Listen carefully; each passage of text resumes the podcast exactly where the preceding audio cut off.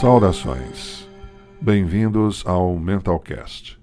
Meu nome é Luiz Geraldo Benetton, sou psiquiatra, analista junguiano e pós-graduado em medicina do trabalho. Vamos refletindo. O episódio de hoje vai abordar uma temática um pouco estranha a boa parte do mundo do trabalho, mas, ao meu ver, absolutamente necessária. É a temática da espiritualidade nas empresas. Vou apresentar a linha de raciocínio e você já vai entender.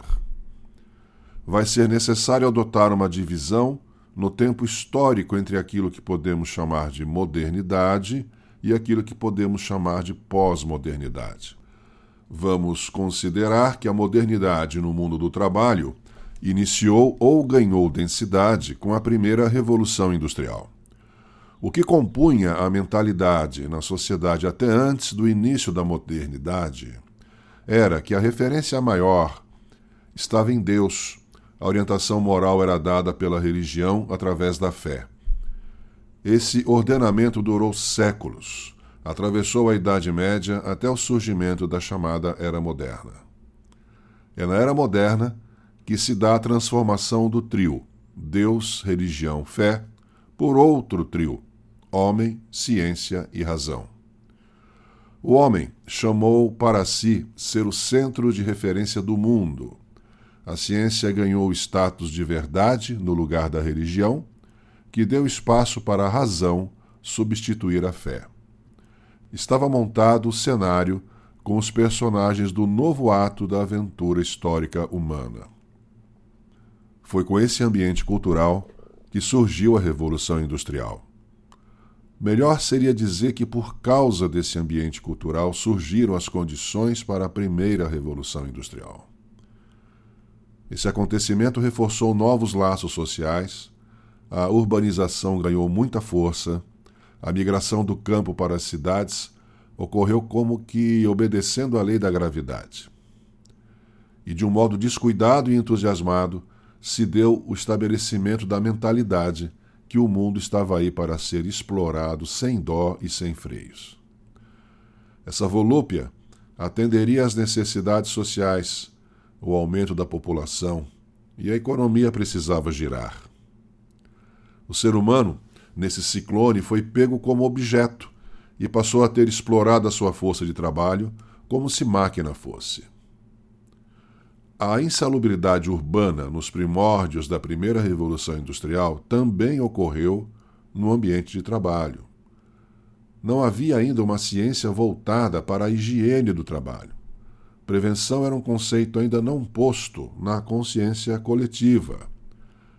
Mesmo depois da primeira onda, mesmo depois da prática comum de cuidados com o trabalhador, ainda continuou predominando o conjunto de princípios que nortearam essa fase histórica. O modelo da modernidade para o mundo do trabalho primava pela não atenção à inclusão, ou seja, a exclusão predominava. Quem não tivesse características uniformes não era aceito, não havia ainda uma plasticidade na distribuição das funções. Só os mais fortes eram aproveitados como mão de obra. Não havia ainda a mentalidade de respeito aos direitos humanos e as injustiças corriam soltas. A exploração era predatória, mas não havia essa percepção. Era uma época que o mundo era movido a carvão. O trabalhador era valorizado somente segundo a sua eficácia funcionalista. E então, o modelo da modernidade ficou estabelecido como primado da economia em detrimento do social. O primado da competição entre empresas e funcionários em detrimento da cooperação. E o primado do risco de colapso pelo excesso da exploração do meio ambiente e da força do trabalho em detrimento da sustentabilidade. Era uma visão muito primitiva, linear, sem a visão de um todo maior. Dá para dar um desconto em tudo isso. Entender que era uma fase histórica nova que veio com muita força, desestabilizando estruturas sociais que estavam fixadas há séculos. Já no século XX, O cenário da modernidade no mundo do trabalho estabeleceu raízes e conseguiu aperfeiçoar performances, criar metodologias bem pragmáticas. A racionalidade ganhou status de ferramenta essencial. Por outro lado, para o lado de dentro desta estabilidade, o trabalhador carregou fardos pesados. Seu ambiente de trabalho não lhe dava visão do todo. Sua valorização como pessoa era uma consideração estranha. O que valia era seu valor como mão de obra, e sua integridade enquanto ser humano era ameaçada, dada a violência, sutil ou não, no ambiente de trabalho. Isso tudo ocorreu no cenário de um mundo que já havia oficializado o seu processo de secularização. A secularização já estava implantada na mentalidade da sociedade. O que é isso? Eu vou explicar em breves palavras. Lembram-se que falei há pouco que a modernidade substituiu o trio Deus, fé, religião pelo trio homem, ciência, razão? Secularização foi uma transformação cultural que houve no mundo ocidental de tirar a importância para a vida cotidiana do que era sagrado e sublime, valores dados pelas religiões, e substituir por valores provindos agora não mais de livros sagrados, mas da reflexão do homem pelo homem. Vamos refletindo. O ser humano passou a criar sua própria referência de moral e ética e chamou para si a responsabilidade sobre seu destino, agora sobre a base da ciência e da razão. Houve uma transformação de mentalidade de modo radical, com intenções de higienizar o pensamento vigente das superstições e do pensamento mágico, e também de relativizar o peso dos paradigmas morais rígidos da Igreja. Hoje vivemos esse processo já implantado na sociedade. Seus efeitos benéficos são vistos no progresso da ciência e na necessária e contínua reflexão e revisão da ética. Mas os efeitos de seus desvios também continuam à vista. O que antes indicava uma mentalidade pelas altas torres das catedrais foi substituído por arranha-céus, edifícios de bancos e corporações que assim mostram sua importância e poder à sociedade. A ciência foi aos poucos deslocando a importância da religiosidade tradicional e passou a servir de modelo de pensamento. A secularização substituiu a referência moral religiosa pela referência científica e econômica.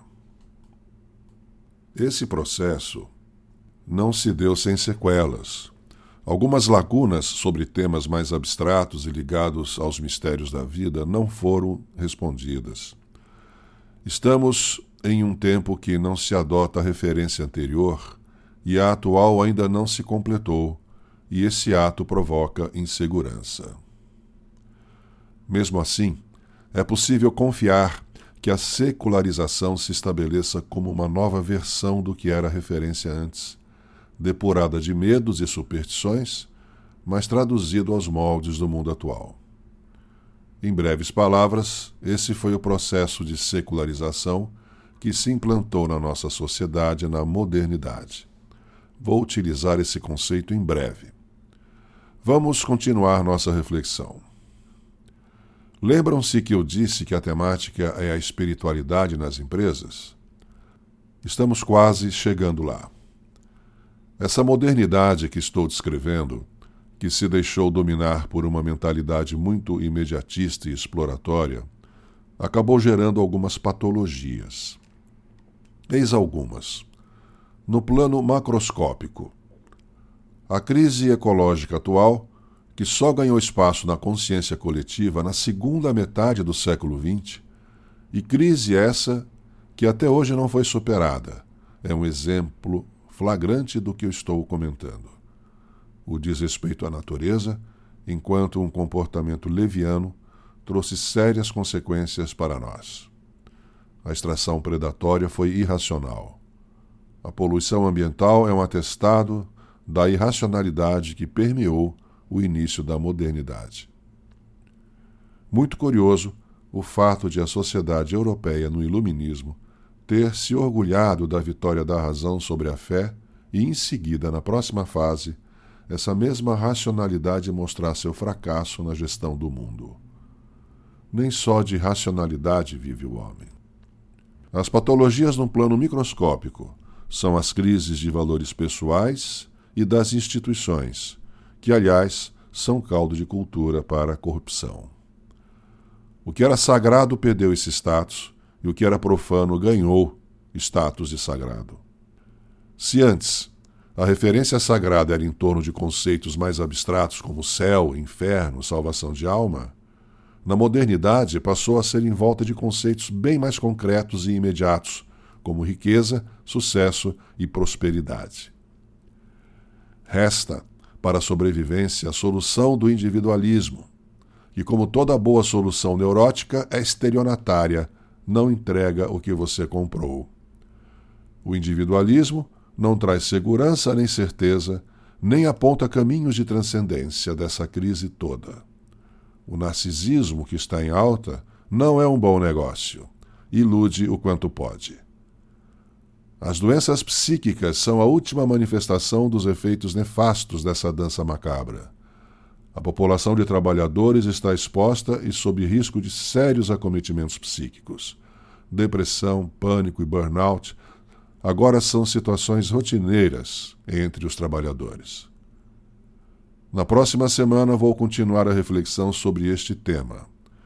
Até o que disse hoje, ressalto o alerta que a própria natureza deu à implantação dos métodos da assim chamada modernidade. Pense nisso. E você, que trabalha com gestão de pessoas e recursos humanos?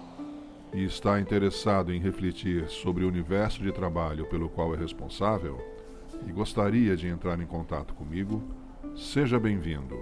Envie sua mensagem pelo e-mail contato@mentalcast.com.br.